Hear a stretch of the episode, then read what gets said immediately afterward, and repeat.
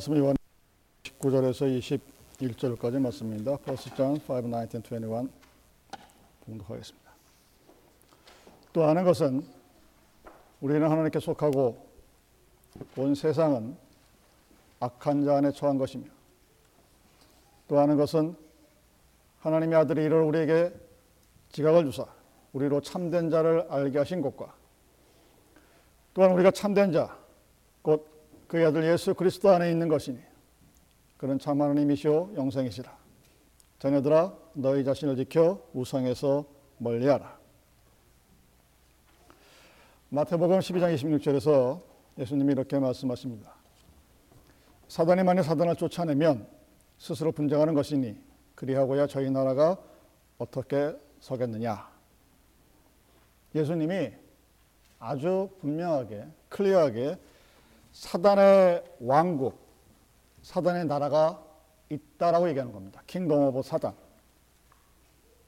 28절에서는 그러나 내가 하나님의 성령을 힘입어 귀신을 쫓아내는 것이면 하나님의 나라가 이미 너에게 임하였느니라 하시고 마태복음 12장에서 사단의 나라가 있고 하나님의 왕국 또는 하나님의 나라 Kingdom of God가 있다는 사실이에요.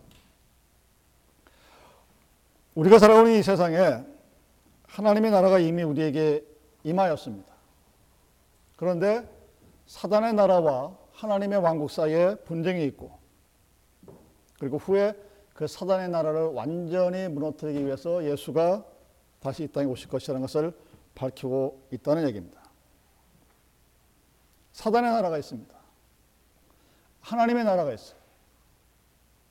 이 오늘을 살아가는 우리들에게 과연 어떤 의미로 받아들여야 될까 하는 이야기입니다. 한 일생이라고 얘기하는 단 한 번의 삶을 살아가면서 그 우리에게 주어진 그 삶을 지혜롭게 살기를 원한다면 우리들이 알아야 할 나라, 그 나라는 과연 어떤 나라일까?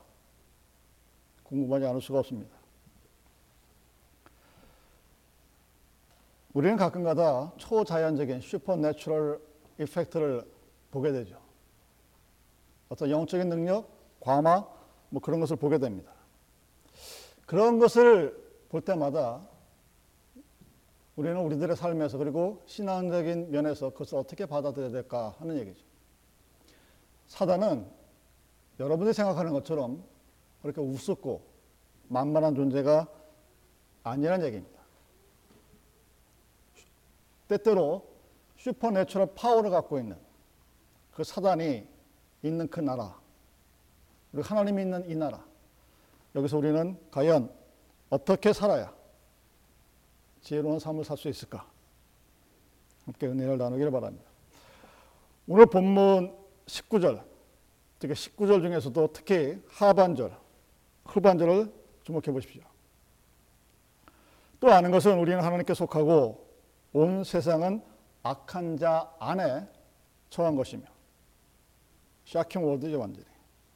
The whole world lies in the in the power of the evil one. 온 세상이 악한 자 안에 처해 있다. 그의 고난 아래 있다. 즉 사단이 우리가 살아가고 있는 이 세상에 온갖 어서러티를 다 갖고 있다고 얘기합니다.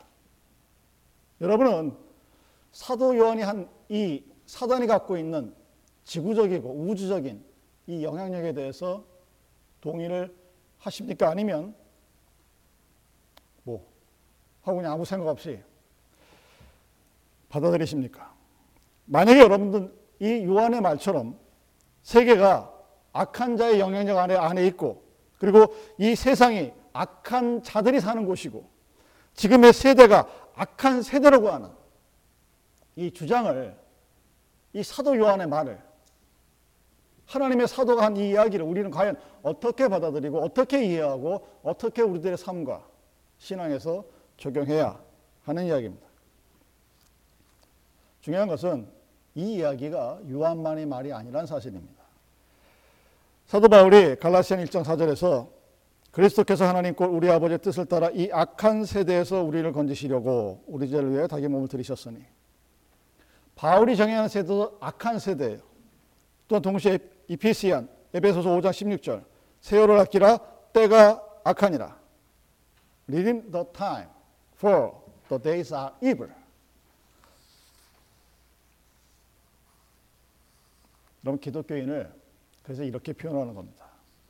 골로시안 1장 13절에서 그가 우리를 흑암의 권세에서 건져내사 그의 사랑의 아들의 나라로 옮기셨으니 delivered from the dominion of the darkness 어둠의 나라에서 하나님 희망의 나라로 옮겨진 사람들 그것을 그리스도인이라고 표현하는 이유가 여기에 있는 거예요. 이 세상은 악하고 악한 데 세대사입니다. 이 세대가 암흑의 권세자들, 즉 사단에 의해서 지배를 받고 있다 하고 얘기합니다. 그래서 그 악한 자들의 권세 아래 지배당하고 살아가는 세대를 악한 세대라고 얘기합니다. 그래서 Dominion of the Darkness, 어둠의 시대가 지배되어지는. 그래서 기독교인은 뭐냐? 그 어둠의 지배 아래 있지 아니하고 거기서로부터 delivered by the grace of God. 하나님의 은혜로 구원받은 백성이 바로 기독교인이라고 얘기하는 겁니다. 그럼 사도 바울이 사단을 이렇게 또 표현합니다. Second Corinthian 4장 4절. 그 중에 이 세상 신이 믿지 않은 자들의 마음을 혼미케 하여 그리스도의 영광의 복음의 강체가 비치게 못하게 하미니 그리스도는 하나님의 형상이니라. 표현이 the God of, the, of this age 이 세상의 신 사단을 그렇게 표현합니다.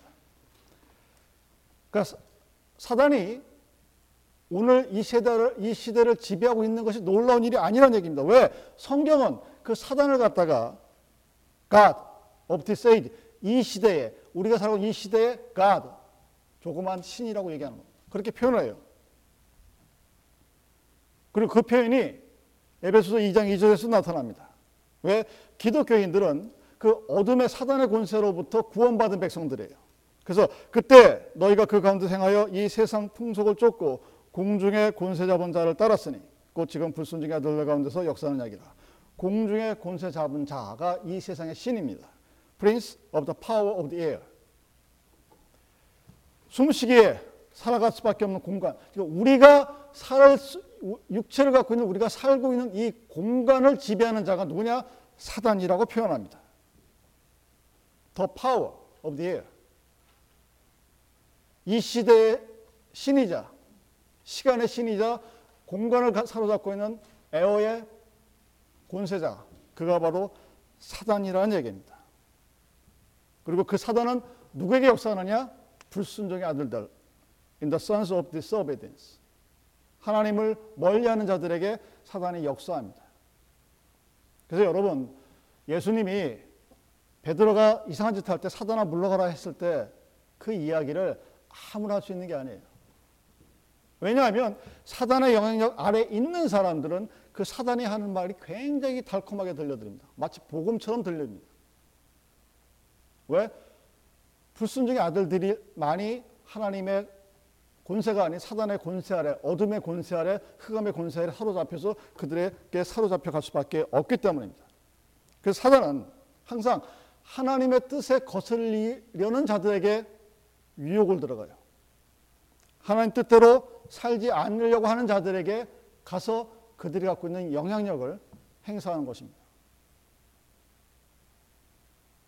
많은 사람들이 교회에서 사단을 본다고 그래요.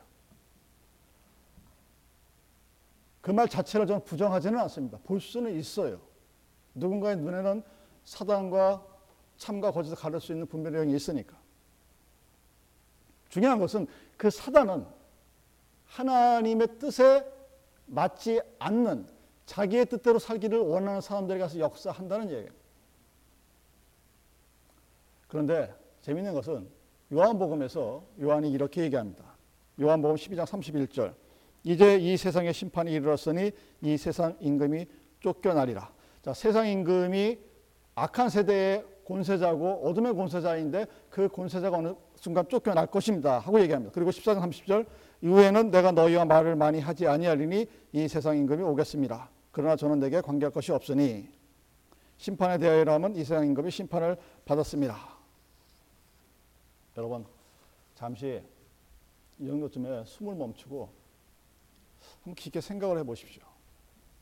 만약에 정말로 여러분들이 지금 사도 요한과 바울이 얘기한 이 세계관, 즉 악한 자가 우리의 시대와 공간, 시간과 공간을 지배하고 있는 권세자라면 그리고 그것을 내가 믿는다면 아마 우리가 알고 있는 세계관과 매우 다를 겁니다. 지금 세계를 지배하고 있는 우리의 정말 재미있는 대통령인 트럼프. 기독교 일각에서는 그를 고레스 왕이라고 합니다. 구세주라고 얘기해요. 일각에서는 사단의 반주자라고 얘기합니다. 성경적인 관점으로 보면 세상의 지배자들은 사단이에요. 그게 정치든 문화든 종교든 아니면 교육이든 예술이든 음악이든 하여튼 우리가 살고 있는 모든 세상을 지배하고 있는 자들이 결코 아름다운 사람의 영향력에 있지 않다고 하는 것이 성경의 모습입니다. 자, 정말로 그렇게 믿는다면 여러분이 정말로 사단이 요한과 바울이 얘기한 그 세계관을 내가 믿는다면 어? 믿는 우리는 이 세계를 과연 어떻게 살아가야 현명하게 살아갈 수가 있겠습니까? 도대체 어떻게 대처를 하고 어떤 삶을 살아야 이 악한 시대의 신이 지배하는 어둠의 왕국의 나라가 지배하는 그 영향력으로부터 하나님의 나라로 구원받은 하나님의 나라의 왕국에 사는 하나님께 속한 우리들의 삶을 살아갈 수 있느냐 하는 얘기죠. 많은 사람들이 결론을 너무 잘 알고 있어요. 우리는 성경을 갖고 있으니까. 아, 결론을 보니까 예수님이 어느 순간 오셔가지고 한 번 빵 때리니까 죽어요. 우리 창세기에서 그것을 봅니다. 사단은 인간의 발 뒤꿈치를 물었지만 인간은 그 뱀의 머리를 깨 부셔버렸어요. 그래서 궁극적으로 ultimately 예수님이 완벽한 승리를 거둡니다. 그런데 중요한 것은 아직 그 승리가 오지 않았다는 겁니다. 우리가 살고 있는 지금 이 시대는 예수님이 second 재림하셔가지고 완전히 사단이 물러간 세계가 아니라 지금도 전쟁 중이라는 얘기입니다. 지금도 사단과 싸우고 있는 중이에요. 사단이 여러분들이 생각하듯이 그렇게 우습고 내가 뭔가 좀 된 것 같으니까 사단은 내 말 한마디면은 다 물러갈 것 같은. 그러면 여러분 세상 교회가 이렇게 시끄러울 수가 없어요. 교회가 왜 시끄러운지 아십니까? 거기에 99%는 사단의 영향력 안에 들어있는 교회들이 시끄러운 거예요. 예를 들어볼게요. 요한복음 12장 31절에서 이렇게 얘기합니다. 이제 이 세상의 심판이 이르렀으니 이 세상의 임금이 쫓겨나리라 하고 얘기하죠. 어, 세상 임금이 쫓겨난다. 사단이 망한다는 얘기입니다. 히브리 2장 14절 자녀들은 혈육에 함께 속하였음에 또 그가 그도 또한 한 모양으로 혈육에 함께 속하심은 사망으로 말미암아 사망의 세력을 잡은 자 곧 마귀를 없이 하시며 하나님이 마귀를 없게 하신다고 말씀하셨어요. 골로시안 2장 15절 정세와 권세를 벗어버려 밝히 드러내시고 십자가로 승리하셨느니 아 내가 믿는 십자가로 이미 승리하셨구나. 예수가 죽음을 이기고 일어나심으로써 예수님의 승리는 이미 결정되어져 있습니다. 예정되어진 승리예요. 그런데 중요한 것은 그러한 결론으로 오늘 이 시대가 넘어가지 않았다는 겁니다. 오늘의 이 세대는 마지막에 final stage가 아니라 지금도 싸우고 있는 그 final battle war가 아직 끝나지 않은 그것을 기다리고 있는 그런 시대란 얘기입니다. 끝나지가 않았어요. 지금도 우리는 사단과 전쟁 중입니다. 요한복음 12장 31절. 이 세상 임금이 쫓겨나리라 하고 말씀하셨죠. 그리고 이어지는 요한복음 17장 15절에서 내가 비옵는 것은 저희를 세상에서 데려가시기를 위함이 아니요 오직 악에 빠지지 않게 보존하기를 위함이니이다. 우리는 지금도 악에 빠질 위험성 안에 있는 사람들이 내가 목사고 안수받았고 몇십 년을 믿었다 하더라도 어느 순간 찾지 잘못하면 악의 구렁텅이에 빠져 들어가 버릴 수 있는 위험성이 있어서 그래서 예수님이 하나님께 기도합니다. 저들이 지금 내가 이들을 어둠의 세계에서 하나님의 나라로 확 끌고 올라가는 부활의 승천이 오는 것이 아니라 아직은 그 나라에 속하지 않고 하나님 나라에 속할 수 있도록 보존하게 해달라고. 예수님이 기도하는 거예요. 누굴? 우리를 위해서. 우리가 악의 구렁텅이에 빠져 들어가지 않기 위해서, 악의 영향력에, 악의 유혹에 넘어가지 않기 위해서 예수님이 지금도 우리를 위해서 기도하십니다. 그 이야기는 사단이 지금도 우리를 유혹하고 있다는 얘기예요. 왜 옆에서 누가 보기에는 굉장히 믿음이 좋아 보이는 사람들이 그렇게 쉽게 쉽게 넘어갈까? 전 기가 막히죠. 이런 모든 사람들이 예수를 떠나버리고 배반하는 것은 별로 큰 영향력이 없어요. 보도도 안 되니까. 근데 누구나 다 알고 있는 아주 유명한 목사, 유명한 장로가 사고 한번 뻥 치면 우수수 떨어지는 소리가 들리죠. 지금도 사단은 우리를 유혹합니다. 나만 유혹하는 게 아니에요. 목사만 유혹하는 게 아니라 내가 이 정도면 믿음에 섰지 하고 생각하는 여러분들에게도 끊임없이 유혹을 해요. 예수의 죽음을 통해서 그가 다시 부활하심으로 인해서 사단이 결정적인 패배를 당하긴 했지만 그가 완전히 죽고 끝난 상태가 아니라는 얘기입니다. 지금도 그는 살아남아서 하나님의 영들과 싸우고 있는 중이라는 얘기입니다. 여러분이 하나님의 은혜를 가지고 말씀의 은혜의 능력으로 지혜로운 삶을 살고자 할 때 사단이 우리들에게 어떠한 영향력을 끼칠 것 같습니까? 이 유한한 삶의 모습에서 하나님 나라의 모습을 보이겠다는 하나님 나라의 교회의 모습을 막 하려고 하면 사단이 얼굴 잘한다고 가만 내버려 둘 것 같아요? 끊임없이 방해하고 끊임없이 유혹하고 끊임없이 핍박합니다. 어떻게 할까요? 그럼 사단이 하는 그 첫 번째 모습이 불신자들의 마음을 가려 버린다고 되어 있습니다. 왜 전도가 안 되느냐? 불신자들에게 하나님을 가르치려고 들면 힘들어요. 근데 그들에게 세상의 것을 주려고 하면 훨씬 쉽습니다. Second Corinthian 4장 3절 만일 우리 복음이 가리웠으면 많은 자들에게 가리운 것이라 그 중에 이 세상 신이 믿지 않은 자들의 마음을 혼미케 하여 그리스도의 영광의 복음의 광채가 비치지 못하게 하나니 그리스도는 하나님의 형상이니라 여러분들이 복음을 전하게 되면 사단이 그것을 방해를 합니다 가만히 여러분들 주위를 한번 생각해 보세요 야 우리 교회 가서 어디 놀러 갈래? 우리 교회에서 만나서 어디 한번 놀러 갈까? 잘아요. 야, 우리 차례 기도하자. 야, 우리 열심히 하나님 위해서 기도 한번 해보자. 희한하게 하여튼 결국에 되긴 되겠지만 끊임없는 이상한 일들이 많이 생깁니다. 사단은 여러분들이 내가 복음으로 나가려고 할 때 그것을 혼미하게 만듭니다. 뒤지게 만듭니다. 어지럼증이 있게 만듭니다. 눈을 멀게 합니다. 여러분들이 그 악한 자의 초자연적인 힘을 느낄 수 있다면 또 역시 그것을 위해서 기도할 수밖에 없습니다. 왜 기도하지 않느냐? 게을러서? 아니요. 그 힘이 얼마나 무서운지를 모르고 있는 거예요. 내가 이길 수 있다고 생각을 합니다. 나 정도의 믿음이면 내가 그래도 태어나서 몇십 년을 교회 주일 예배 한 번도 안 빠지고 살아왔는데 내가 이 정도면 다 할 수 있겠지. 그 정도로 간단하게 할 것 같으면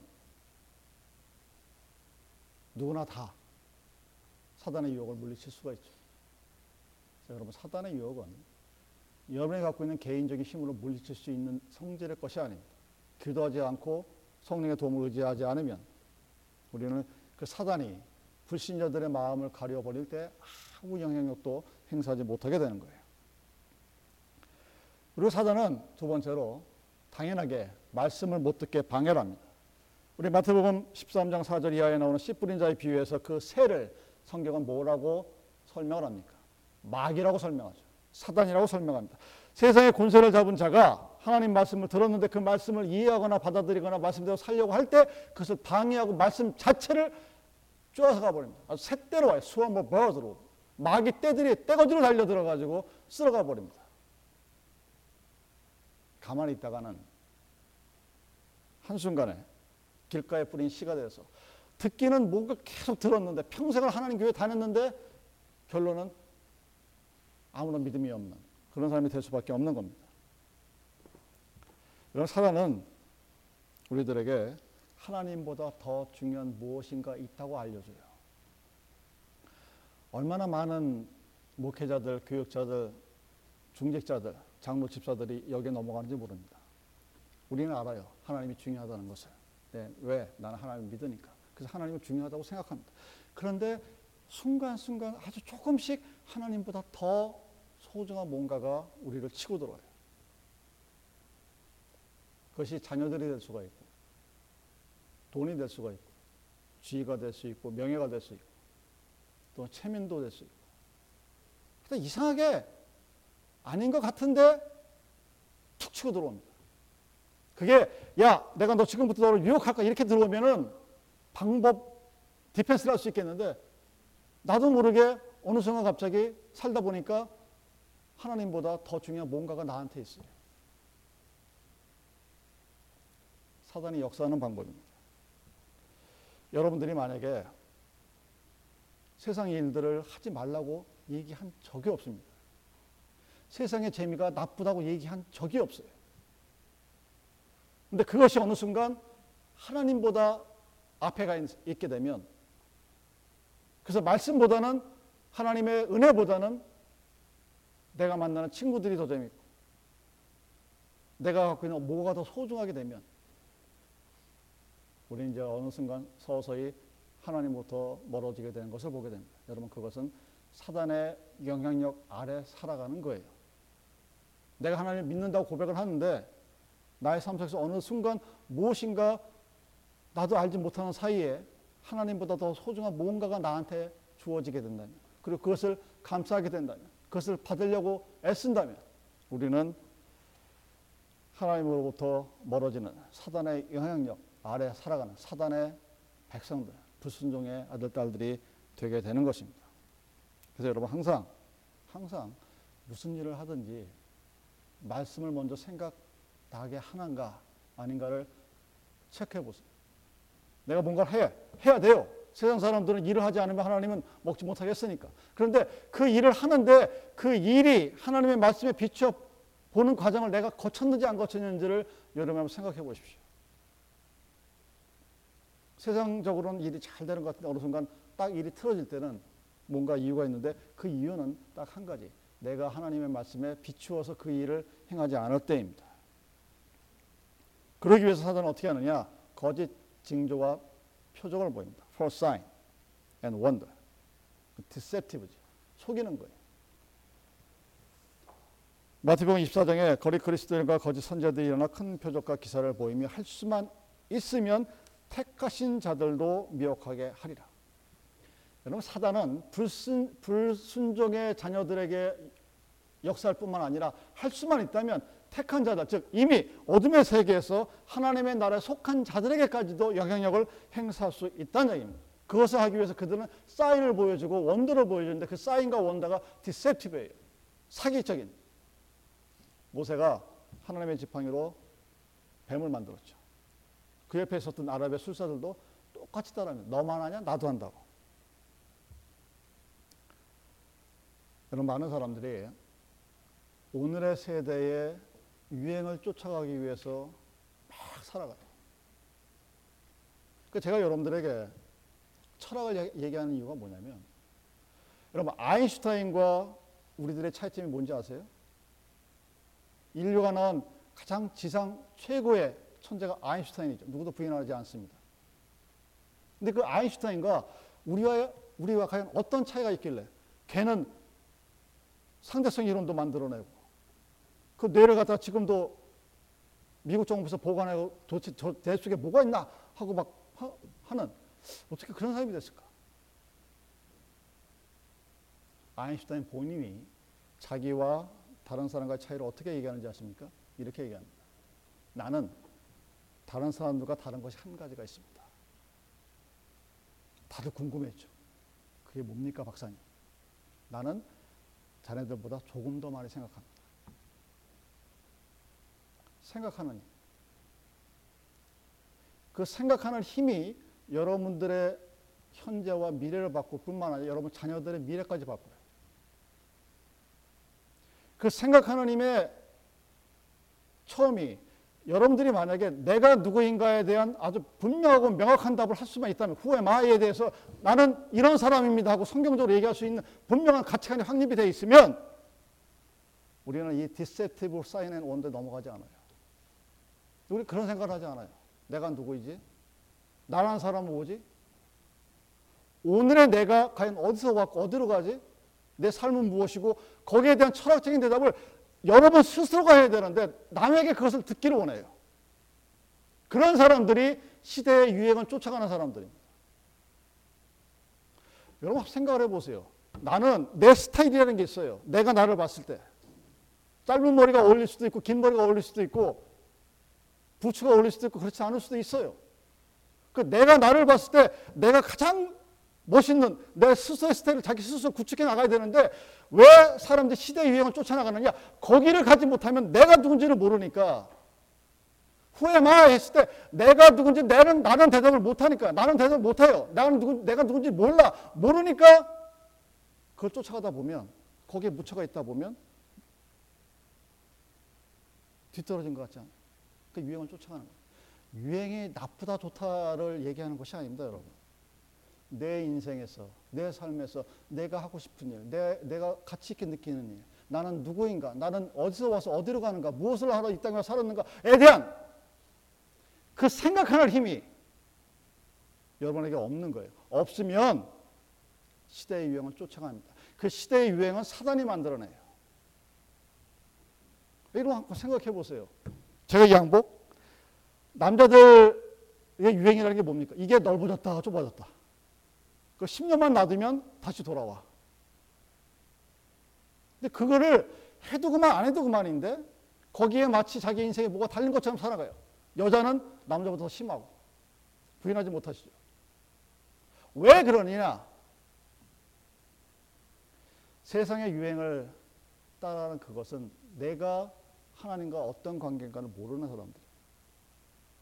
그래서 자기가 누구인가에 대해 생각을 해보지 않은 사람들, 내가 누구인가 하고 스스로 고민해보고 질문해보고 대답해보는 과정을 거치지 않은 사람들은 세상의 유행을 쫓아가게 되고 그 세상의 유행을 쫓아가게 되다 보면 어느 순간 성경에서 말하는 하나님과 점점점 멀어져 가게 됩니다. 그래서 10년, 20년, 30년, 50년을 믿어도 그 하나님에 대한 명확한 어떤 그것을 자기 자녀들에게 못 가르치는 거예요. 왜? 자기가 믿지를 못하니까. 내가 믿는 하나님, 성경이 말하는 하나님이 어떤 하나님인지 아주 분명하게 우리의 후손들에게 말하지 못하는 겁니다. 왜?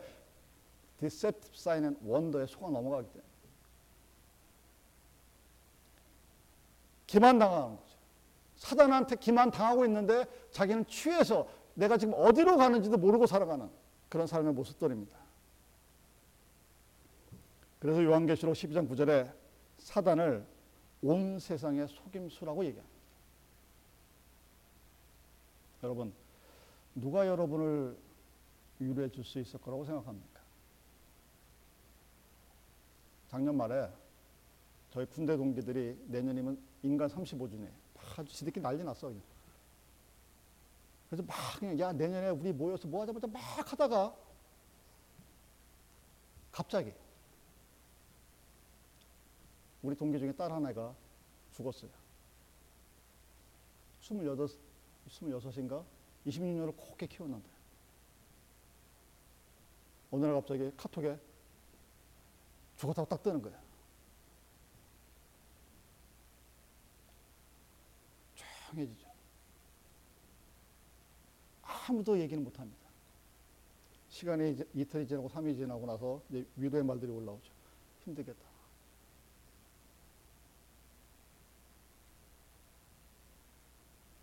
예의상 위로의 말을 전하긴 하는데 그 위로의 말이 그 사람의 진정한 위로가 됐을 거라고 아무도 안 믿어요. 말을 하는 사람도 듣는 사람도. 26년간을 곱게 키운 딸이 어느 날 갑자기 딱 죽었는데 거기다 대놓고 하나님의 은혜와 사랑을 어떻게 얘기할 거예요? 어떻게 생각할 거예요? 여러분 사랑은 우리들에게 그런 식으로 나타납니다. 삶이 어떤지 몰라요.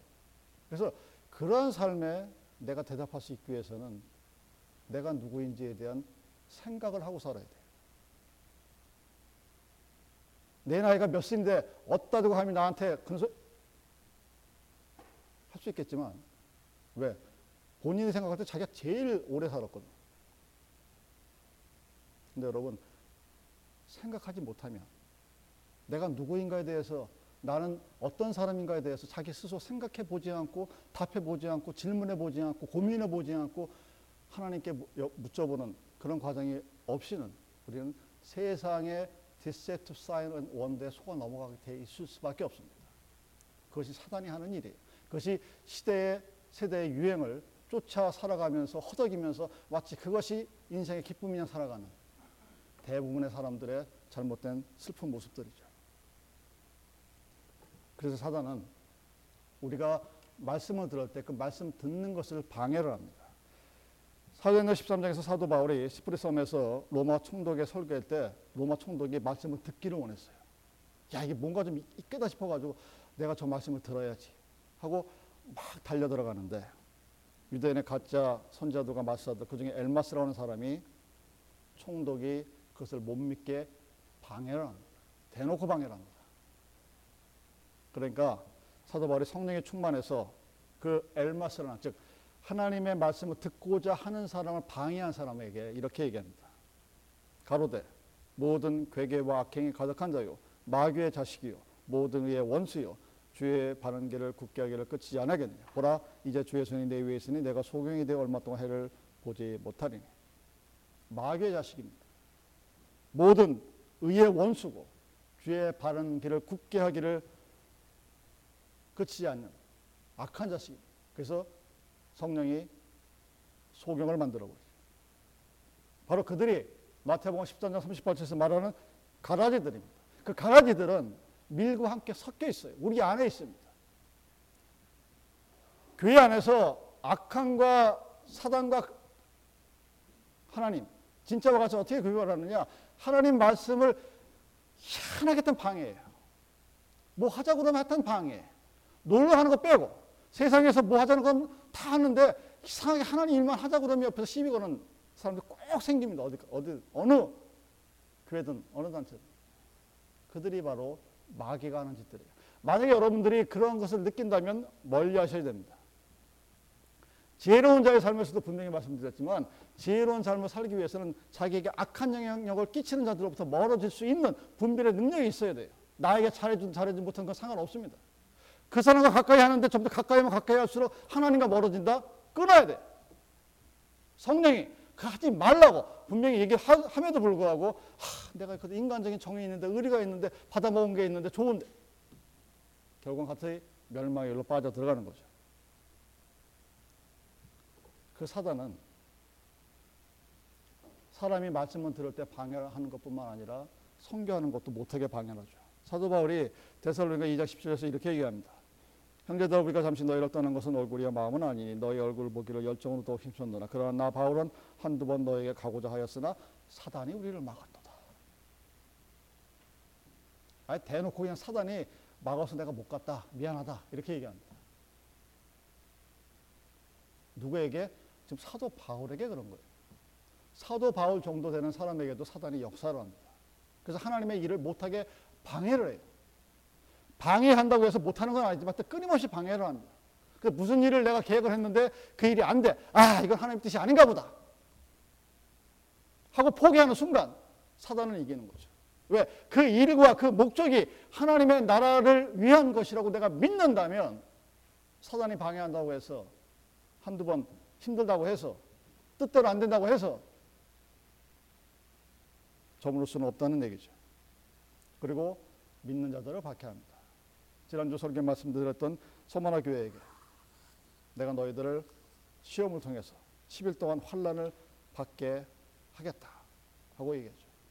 베드로전서 1장 5장 8절에 있는 것처럼 너희 대적 마귀가 우는 사자같이 들어다니며 상쾌자를 찾나니 하고 지금도 그 마귀는 우리들 옆에 있다는 얘기입니다.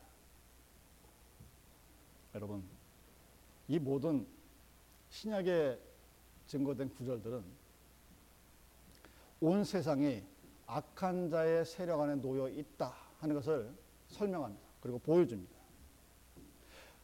우리가 그럼에도 불구하고 이 악한 세상에서 살면서 우리가 반대할 수 있는 것은 그 문화와 세계를 통제하고 뭔가 뭐를 하나님의 나라와 타는 방향으로 끌고 가는 세계적인 어떤 힘, 그런 세력들과 분명히 반대하는 그런 모습을 우리는 알고 있어야 된다는 얘기입니다. 그렇게 하기 위해서 여러분의 일상생활을 포기하라고 얘기하지 않아요. 우리는 우리가 하는 매일매일 daily life, 먹고 자고 일하고 살면서 하나님께서 우리에게 주신 물질을 가지고 쓰면서 세상과 살아고 살아가면서 세상과 함께 살아갑니다. 근데 그 세상이 복음에 대해서 반대하고 하나님을 속이고 하는 그런 과정들을 우리는 볼 수 있어야 돼요. 근데 사단은 우리의 눈을 멀게 합니다. 우리가 뭔가 화려한 것을 입고 우리가 뭔가 유행을 쫓아가면 굉장히 멋있는 것처럼 보여요. 아니 스스로 그렇게 믿습니다. 내가 오늘 이 시대에 이러한 유행을 쫓아갈 정도의 뭔가가 나에게 있다는 것을 스스로 증명하려고 합니다. 그래서 재미있는 심리학적인 결과가 있죠. 홈리스가 휴대폰을 쓰는데 어떤 휴대폰을 씁니까? 폴더폰? 안 써요. 홈리스들도. 갤럭시 노트 9 최신형. 아니면 요즘 그 애플의 뭐 XR인가 뭐가 잘 팔리지도 않는 이따만하게 큰 거. 그걸 홈리스가 쓴대요. 심리학자들이 도대체 이해가 안 되는 거야. 저 사람들이 도대체 저걸 왜 쓰지? 돈이 없어서 지금 집에도 없어서 홈리스인데 거진데. 그 사람들도 홈리스들도 내가 갤럭시 노트 9이라는 최신 유행의 휴대폰을 갖고 있음으로 해서 그 사람의 커뮤니티에 들어가고 싶은 욕망이 자리 잡고 있기 때문에 그 유행을 쫓아가는 겁니다. 제정신된 홈리스라면 그 돈을 아껴서 돈을 벌어야 되겠죠. 저축을 하고 뭘 해서 뭐 월세를 어떤 뭘 어떤 노력을 해야 되는데 그거 하기 이전에 그냥 그거 갖고 있으면 내가 그 세계에 몰입될 것 같은 그런 착각이 아니라 그렇게 믿는데요. 그렇게 믿어서 돈 한 푼 없어서 일부립을 남한테 구걸하면서 천불짜리 갤럭시 9을 사고 매달 몇백 불씩 돈을 지불하여 가면서 거지 생활을 하는 거예요. 극단적인 예의 같지만 우리들이 갖고 있는 신앙의 모습입니다. 왜? 이 세상은 그렇게 살아가도록 우리를 유혹을 해요. 그러니까 여러분, 크레딧 카드라고 거짓말을 치는 겁니다. 사실은 한 달짜리 빚내는 카드인데. 야, 너 신용 진짜 좋은 거야. 막 써. 그 유혹에 넘어가게 되면 결과는 뻔하죠. 뱅크럽이죠. 여러분, 사단. 우리가 만약에 그러한 사단과 사단이 원하는 삶을 살려고 하지 않는다면 여러분 그것은 전쟁입니다. 말다툼이 아니에요. 죽이든지 죽든지 둘 중에 하나입니다. 왕국과 왕국이 충돌하는 겁니다. 사단의 나라가 있고 하나님의 나라가 있습니다. 그리스도인은 그 사단의 나라, the dominion of the darkness, 어둠의 왕국으로부터 delivered, 구원받은 백성들. 그게 그리스도인입니다. 그래서 우리는 이 악한 자의 권세를 잡은 세상의 나라에 살고 있지만 하나님께 속한 백성들입니다. 하나님의 나라에 살고 있는 백성입니다. 당연히 그 지점에서 충돌이 일어날 수밖에 없어요. 그리고 그 충돌은 소꿉장난이 아니라 피가 튀기는 자칫 잘못하면 목숨이 없어지는 영적인 전쟁터입니다. 그래서 하나님이 요한복음 4장 4절을 통해서 우리들에게 이렇게 위로하시는 겁니다. 얼마나 힘든지 몰라요, 그 전쟁. 사단이 장난이 아닙니다, 여러분. 요한복음 요한일서 1장 아니 요한일서 4장 4절. 자녀들아 너희는 하나님께 속하였고 또 저희를 이겼나니 이는 너희 안에 계시니가 세상에 있는 이보다 크십니다.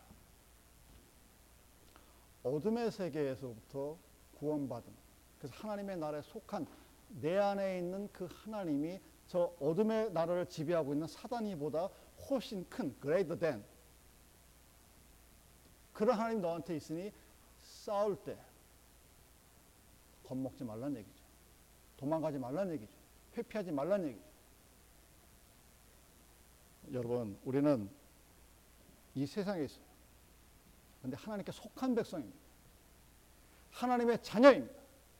그 하나님의 자녀가 우리에게 주어진 시간과 공간을 지배하는 사단과 함께 살아갑니다. 그 속에서 과연 우리는 어떻게 살아가야 될 것인가? 잊지 마셔야 될 것은 오늘 나의 삶이 과연 어떤 누구의 영향력으로 살아가고 있는지 항상 점검하시기 바랍니다. 내가 뭔가를 판단하고 결정하고 일을 할 때 그것이 악한 자의 영향력으로부터 오는 것인지 아니면 선하신 하나님의 왕국의 영향력부터 오는 것인지를 확인 하고 점검하고 살아가는 지혜로운 자가 되시기를 바랍니다. 기도하시겠습니다.